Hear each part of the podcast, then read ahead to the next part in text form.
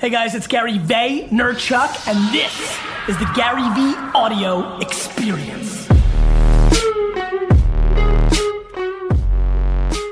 Now, today we're going to be discussing the three pillars of success uh, with a very special guest, someone that I've worked with before at a couple of our, our events.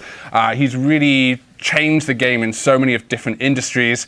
I won't try and introduce you yourself, but uh, Gary, welcome to the show. Thanks for having me. I'm excited Thank to be here. So, Gary, uh, Yes. you've got a really interesting background. I think, obviously, moving into the US, uh, the baseball cards, the wine Yes. library. Perhaps for some of the people that aren't familiar Sure. with yourself, can you give an intro? You know, it's fun. Right now, uh, I'm very much known as a marketing guy, a social media guy. But the truth is, at the end of the day, and it's why I really wanted to do this today, is I, I'm a sales guy, right? I mean, from the age of five with Lemonade, and I mean five Lemonade stand franchise, really doing sales, to the core of my adolescence, which was be a poor student, but sell pencils and erasers and bubble gum, and then ultimately, uh, because I'm a 41 year old male and baseball cards were a huge phenomenon in America, um, I was selling baseball cards at 12, 13, 14, 15 and making thousands of dollars a weekend selling baseball cards, but it was sales. It was sales. And then my dad saved all his money as a Russian immigrant. You mentioned I wasn't born in the US and bought a small liquor store in Springfield, New Jersey. And my late teens, early 20s were about hand selling wine. You know, you come in for Santa Margherita Pinot Grigio, and I'm gonna try to sell you the Pinot Grigio we make more money on that we think is better. So uh, that has been the constant. I actually think branding and marketing is sales. It's just top of the funnel work. Uh, we were just talking about that before camera. Like the book, the, the new TV show I'm doing, it's all sales at the end of the day. And so I'm an entrepreneur for everybody who's watching. Uh, built a very large e-commerce wine business in the late 90s, uh, early 2000s called winelibrary.com. And then uh, saw the world changing, was using email marketing, Google AdWords, banner retargeting, and then ultimately YouTube as sales and marketing funnels for my wine store.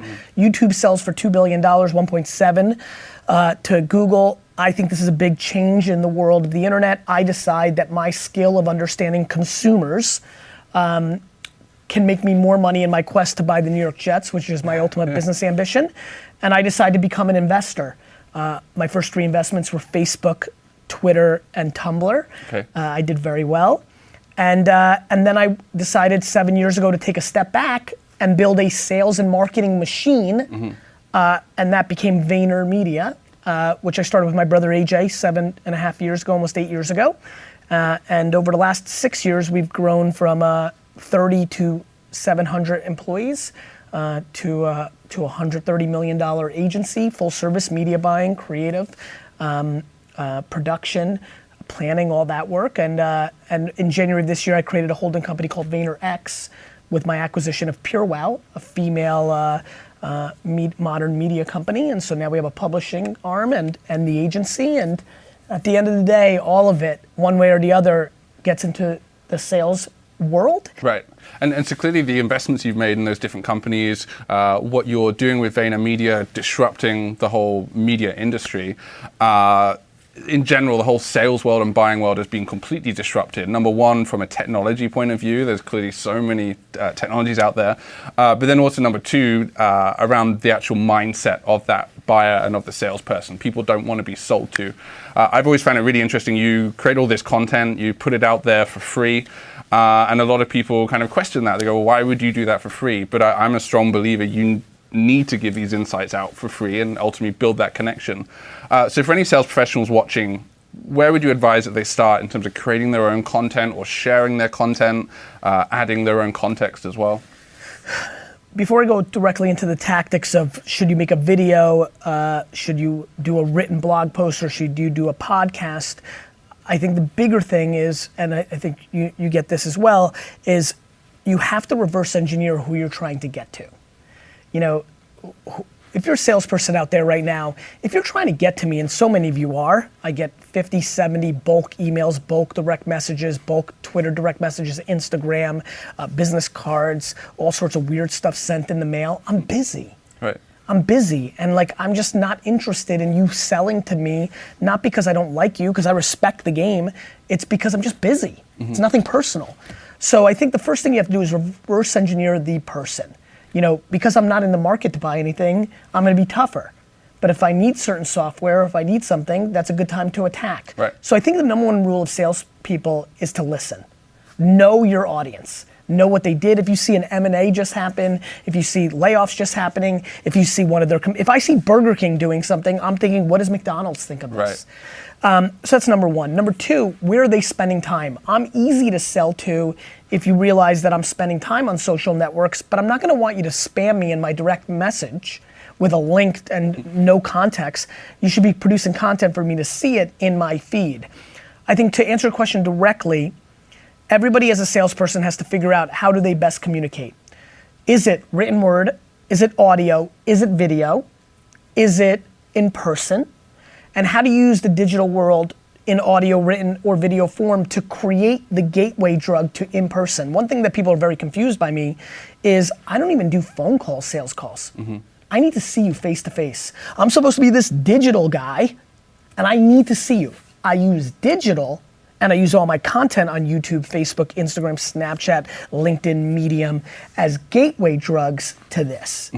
Um, so I think anybody who's a salesperson, whether entre- if you're an entrepreneur or startup and you're not producing content at scale, podcast, video blog, uh, uh, blog posts, uh, random Twitter, Facebook, Instagram, YouTube clips, then you're losing. That, that is unacceptable in 2016. That is losing DNA. If you're not producing content for social networks uh, and the mobile device and the platforms on it, Right. you basically don't exist. Uh, sometimes a lot of people may try a new initiative and then they don't get an immediate reaction they, and they think it's a failure. That's and right. I, I want to go back to your YouTube videos with the wine library. You know, you had so much content out there. How did you stick in there? How did you keep yourself motivated? because I believe in my strategies and I'm patient as shit. Like, all great stuff, especially when you're innovating, doesn't happen right away. This notion that like, oh Gary, I tried it, I spent 500 bucks on Facebook ads, it doesn't work. Well, what if your video sucked? What if your product and service sucks? I, I tend to do things that are very early. That has been my career.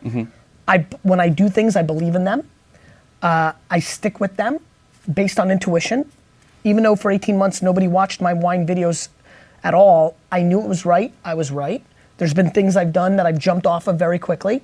I started a Gary V app, uh, VChat, V-E-E, like WeChat. I thought it was funny for my fans. Great CRM one-on-one.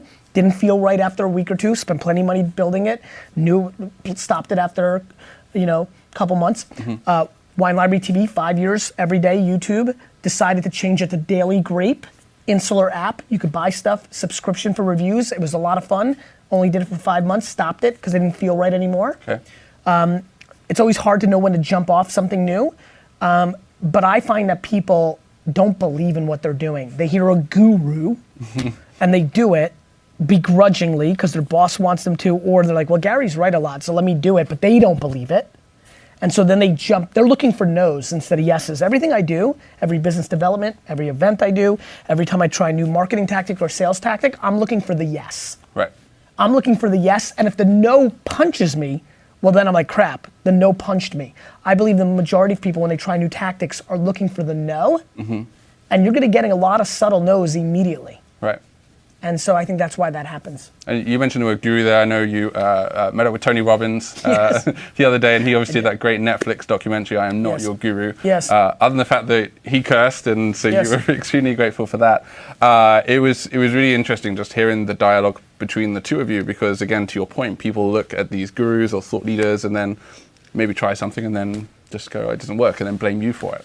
Yeah, I mean, honestly, like, I don't even. I the good news for me is I'm not selling my audience anything, so I have very, uh, very good vibes with my community because when you're not selling them anything, it's really easy. You don't get really blamed. They may have a judgment call on your stuff doesn't work, and that's fine. I think that a lot of people that are watching this right now don't have the talent to achieve what they want to achieve. You know how many people I've met that wanted to be great salespeople, and I can, you know, if you're a salesperson, you can smell other salespeople. You know, it's like Right. dogs sniffing each other. It's not super confusing to me, and I'm like, you're not going to be a salesman, or shit, you're going to be a great salesman. Um, so, I, uh, yeah, I mean, being a thought leader or having a personal brand or doing the self promotion or this and that, it's part of my world, but it's really something I spend very little time thinking about. I'm an operator. The Gary Vee thing is my side hustle. Right. Uh, I'm, I'm running a very large organization and company, um, and uh, I'm very empathetic, and I try to be very frank with my audience. I have a piece of content that's really on the verge of huge virality where I spoke to a 22 year old on my Ask Gary Vee show the other day for like 20 minutes, really dug in with her. She was really great, and it was very real. And the reality is, is that a stunning amount of people behind that camera right now are not going to be successful in sales because they're not willing to work hard enough. Mm-hmm. They love the automation. They love your product. Right. You guys do great at that. Like they love all these tools. The problem is if you have the greatest hammer and the greatest screwdriver and the greatest wrench, the greatest in front of you, mm-hmm. if you don't use them properly, you will lose. Right. If there's a nail that I have to put in that ground, but I take the wrench and I hit it when the hammer was right there, it still comes down to the practitioner.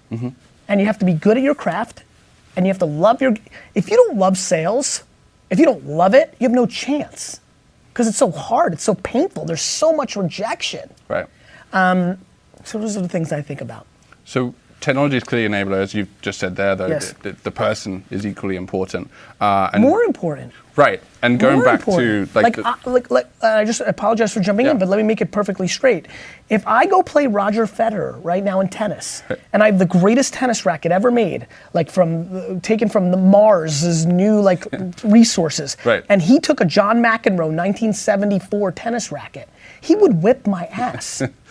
Like I'm crushing salespeople that have every Salesforce, every one of your competitors, 37 features, upgraded, Mm-hmm. went to every pro conference, watching this. I will beat their ass in sales every day of the week. Right. Pure talent. right. Uh, so Gary, look, we're nearly up on time. Uh, we'd love any closing thoughts from you for sales professionals, whether at a startup, at an enterprise. What should they go out and do today, tomorrow? I look at sales very differently than the far majority. I think way too many salespeople are patient, are impatient. I think way too many salespeople are transactional. I think way too many salespeople are lowest common denominator, spam, blast LinkedIn, um, email bulk, business card, business card, business card. So I think I've got a different tactic on sales, but don't get it twisted. It's what I am. If you're not happy with your upside, if you're not fully fulfilled, I think a lot of what you heard from me today, I'm doing things reverse of you. I think a lot of you are doing things that are directly in front of you. Numbers that they put in front of you, you're trying to achieve that because you have a beach house you want to buy or go on that vacation. Sales is a funny game if you work in a big company. They they manipulate numbers to create your actions. I believe that the best salespeople are doing things in a different way. I think you need to care about the customer for real reverse engineer them and give them what they need. And so I have a funny feeling that for 87.9%, arbitrary number, that 87.9% of the people watching right now, I'm a better salesperson than you because I'm the anti salesperson. And I think that's the best salesperson. Think about that. Think about how you give yourself air cover to not do behavior that is short term please understand that the world has changed and the attention of the person you're trying to get to is moving into different places and uh, and and this big one stop complaining salespeople aren't allowed to complain the market is the market your bosses are your bosses a great salesperson shuts their mouth and she goes to work every day and tries to bring value to the end user and is patient and over time wins the marathon of sales. Put yourself in that position. Podcast listeners, I really appreciate you giving me your ear. I respect it. I appreciate it. You want to one star this shit? Cool. But if you want to five star it, even better.